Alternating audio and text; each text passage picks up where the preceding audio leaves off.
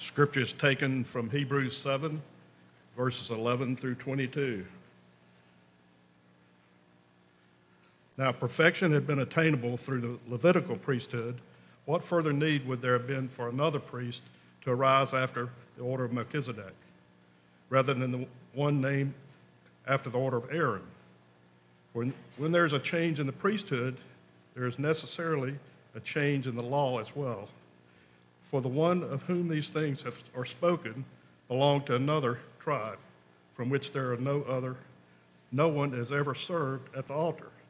For it is evident that the Lord was descended from Judah, and in connection with that tribe, Moses said nothing about priests. This becomes more evident when another priest, excuse me, arises in the likeness of Melchizedek, who has become a priest not on the basis of a legal requirement concerning bodily descent, but by the power of the indestructible life. For it is witnessed of him, you are a priest forever, after the order of Melchizedek. For on one hand, a former commandment is set aside because of weakness and uselessness. A better hope is introduced through which we draw near to God. And it was not without an oath, for those who formerly became priests were made without such an oath. But this one was made with a priest with an oath by the one who said to him, The Lord has sworn and will never not change his mind. You are a priest forever. This makes Jesus the guarantor of a better covenant.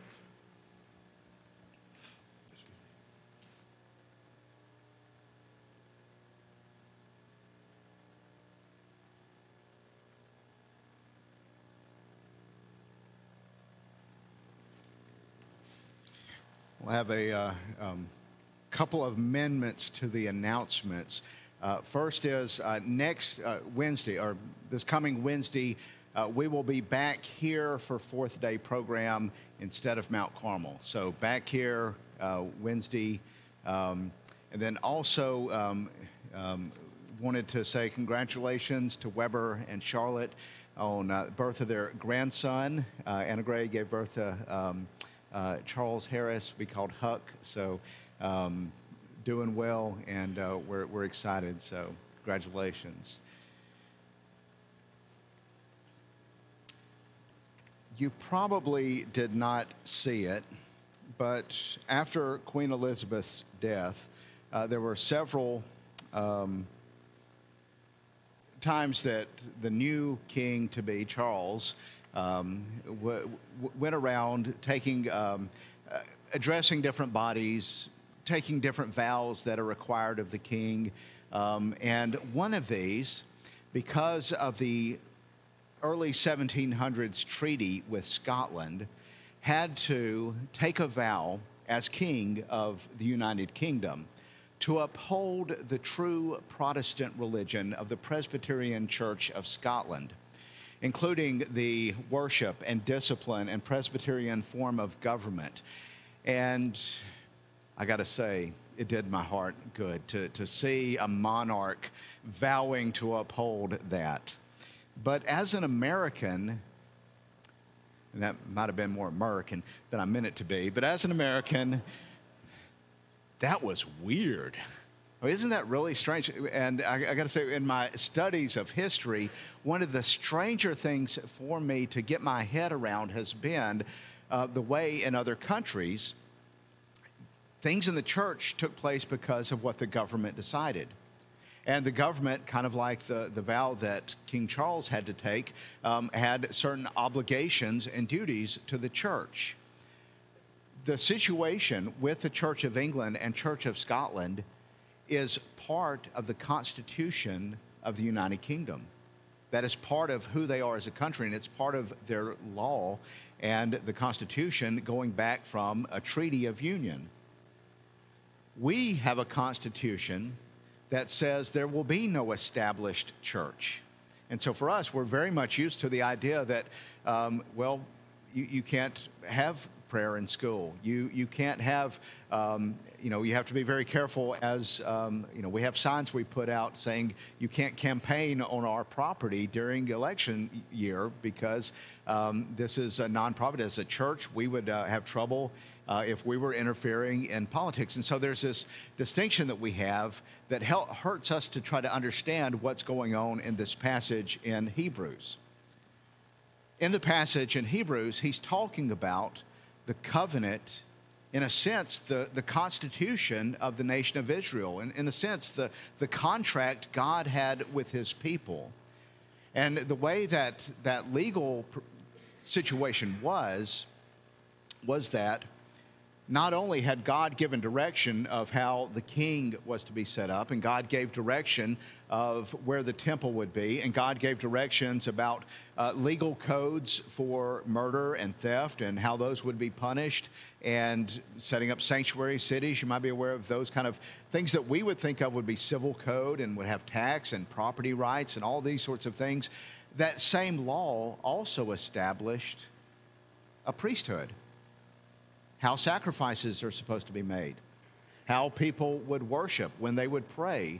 In other words, it, it, it, was as much a part of the constitution of the nation of Israel of who the priesthood would be as it was how you would deal with property transfers and how elders would judge disputes among neighbors. And so the point he is making is that when a new priesthood arises, that signals a complete constitutional change. There is a total change in the covenant God has made with his people um, that is part of this because Jesus has come to us as a priest, but he's a priest after the order of Melchizedek, of which the law of Moses has nothing to say. And as the priest of Melchizedek, he's not following the, the priest that the Leviticus talks about, the priesthood of Aaron. And so the whole point leads to verse 22 this makes Jesus the guarantor of a better covenant. We have a better covenant, we have a superior covenant. The constitution of our relationship with God in Jesus Christ is better than it was under the Mosaic covenant. The, the whole point of the book of Hebrews is Jesus is better. Jesus is better. Jesus is better than the prophets. Jesus is better than Moses. Jesus is better, better than Joshua. And all of those things, the whole application is therefore, hold to him. Why would you go anywhere else if he's the best? And here we see not only do we have a better uh, mediator in Jesus, but we have a better covenant than the old covenant. We have a better relationship with God uh, because of this new covenant that is given to us, which is fulfillment of a covenant promised to Abraham. So I'm going to look at three ways in which the covenant you have with God in Jesus Christ is superior to the covenant that was before. Uh, the first is, and this is the point we looked at two weeks ago when we looked at Jesus being in the order of Melchizedek, of being a better priest, is we have a better mediator. We, ha- we have a better go between because he's, he's not just one who um, um, is another person representing God to us and us to God, but it is God in flesh himself come to us. It, it, the, the, the superiority of this is what is said in um, that he is not on the basis of a legal requirement concerning bodily descent, but by the power of an indestructible life, that we have the guarantor of a better covenant. So a priest has arisen who has, uh, comes to us not on the base of this legal requirement, who's come to us sworn by an oath and by a more ancient and therefore better um, ordering of, of ministry. So, in other words, it, let me go back to King Charles. I can remember growing up in the 80s, a lot of worries about what kind of king this man might be. And we, rightfully, and actually anyone, any country today, or mo- almost any country today that has a monarch, has understood go let him open train stations, but don't lead parliament. Because we know that just being born into a family doesn't really qualify one to lead a world power or a government. Lineage in a family doesn't necessarily qualify someone for this work. And, there's a sense here of saying, just because the priesthood, someone being born into the family of Aaron, that we have something better than that. We have something superior than someone just being born into that. We have Jesus, who his authority isn't based on the family he's born into, his authority is an indestructible life. Jesus is our high priest. Jesus is the one who has formed this covenant we have between him and us and God. And he comes to us as one whose life was indestructible by sin, that he never fell to sin, as all of the Old Testament priests did. He never fell to temptation and did what was wrong. He is one who can show us the perfect human life. And because of that, it's an indestructible life because he rose again from the dead. He conquered the grave. He doesn't just point us to the way, he leads us through the way. He leads us through death and brings us to eternal life. And so, even now, our relationship with God is through Jesus Christ, our mediator who is already sacrificed himself for us made a perfect sacrifice that we remember and that we receive the benefits of, but it continues to serve as a priest as he is at the right hand of the Father making intercession for you. Do you get discouraged? Do you, do you, do you feel like you you just continue to stumble, you continue to fail, you maybe two steps forward, one steps back, or one step forward, two steps back, and you just, Jesus, who knows you, is pleading before the Father forgive him, bless her, give them what they need. He's continuing as your priest to make intercession for you through whatever you're facing today, tomorrow. We have a better mediator. But beyond that, the intent of the covenant that we have is superior to the intent of the covenant with Moses. Giving the law giving the, the temple, giving the sacrificial system, giving the priesthood was all pointing us and showing us the way to Christ. He is the fulfillment. I, I, well, there, there might be some in here who almost have the idea, and I kind of grew up with this kind of teaching that there was almost this sense of uh, what God really wanted was a temple and priests and what God really wanted was this nation. And, you know, they just couldn't do it. They just kept failing, they just kept sinning. And so Jesus had to go to plan B and send Jesus uh, because they couldn't do, keep the law. And so he just had to do something else. But that is not at all what Scripture says. It's not at all what this says. Look, if perfection had been attainable through the Levitical priesthood, for under it the people received the law, what further need would there have been for another priest to arise? Um, he, he says later, uh, verse 18 For on the one hand, a former commandment is set aside because of the weakness and uselessness, for the law made nothing perfect. But on the other hand, a better hope is introduced through which we draw near to God. In other words, it never was intended to bring us to perfection. It was never intended to be the fullness of God's blessing on people. The idea of, of the Ten Commandments and following them uh, being the way that we were going to relate to God was never God's purpose and intent. That's why he's saying if that could have done the work of bringing to perfection, we wouldn't have needed Jesus. And so we see that the, the purpose, as Paul tells us, is to show us our need for Jesus, to show us our need for a Savior. And so we, we see that the intent of all of that was ultimately to point to the fullness of Jesus. So the promise of the Holy Land was to show the way of perfect rest in Jesus Christ the sacrifices in the temple system were to show us the, the sacrifice of Jesus Christ. The temple representing God's presence was to show us Jesus as God present with us. All of it was pointing to perfection and the fullness we have in Christ Jesus. The intent was never uh, to bring perfection, but the intent of the covenant of Jesus is to bring you to the Father and give you a sustained life with Him. The final aspect, not terribly obvious, is the scope of the new covenant. The covenant we have with Jesus is a different scope. The covenant with, with, with Moses was intended, and the covenant with blessing of, of that was intended to show to a nation God's blessings and protection and law. And so it is restricted to those of the circumcision, to one ethnic group, to one people. And yet, we see in Melchizedek, we see this priest who meets with Abraham,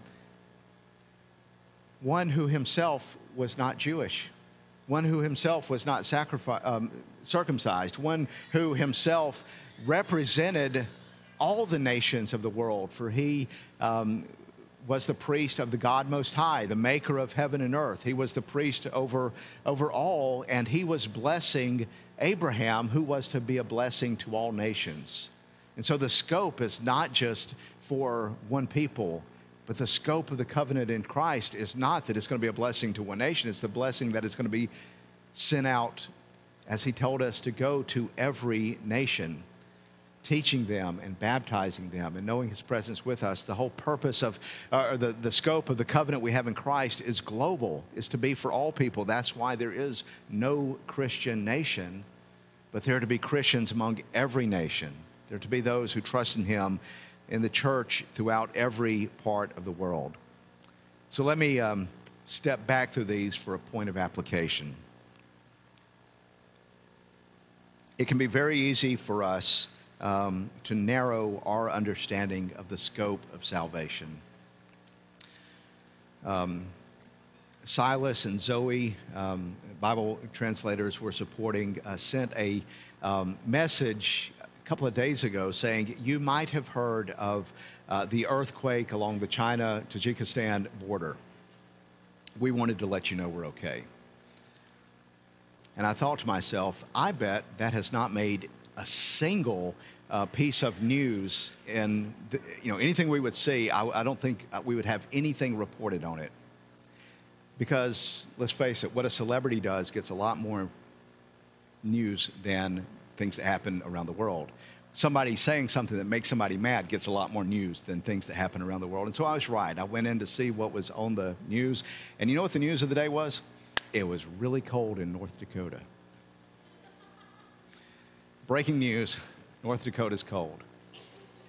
But I'm afraid that we might almost get that same attitude with ourselves that the people um, of, of previously had that we're special, God loves us, we have a privileged place, and that we, like most other Americans, don't even think about the world around us. And yet we're called to recognize that we stand with brothers and sisters everywhere. The scope is not that he's, he's blessed us, but he's blessed all nations. And so this message needs to go everywhere. And our thoughts and our heart needs to go with every. So, so on, on one thing is to remember the, the global scope of Christ's reach and our continued support of, of those who are going places and our continued awareness of brothers and sisters in other places. But also our, our continued awareness of our neighbors who aren't believers and recognizing the gospel is for all people.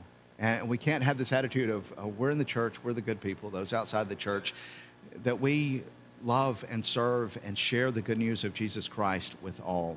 Do we remember the scope of our salvation and the new covenant?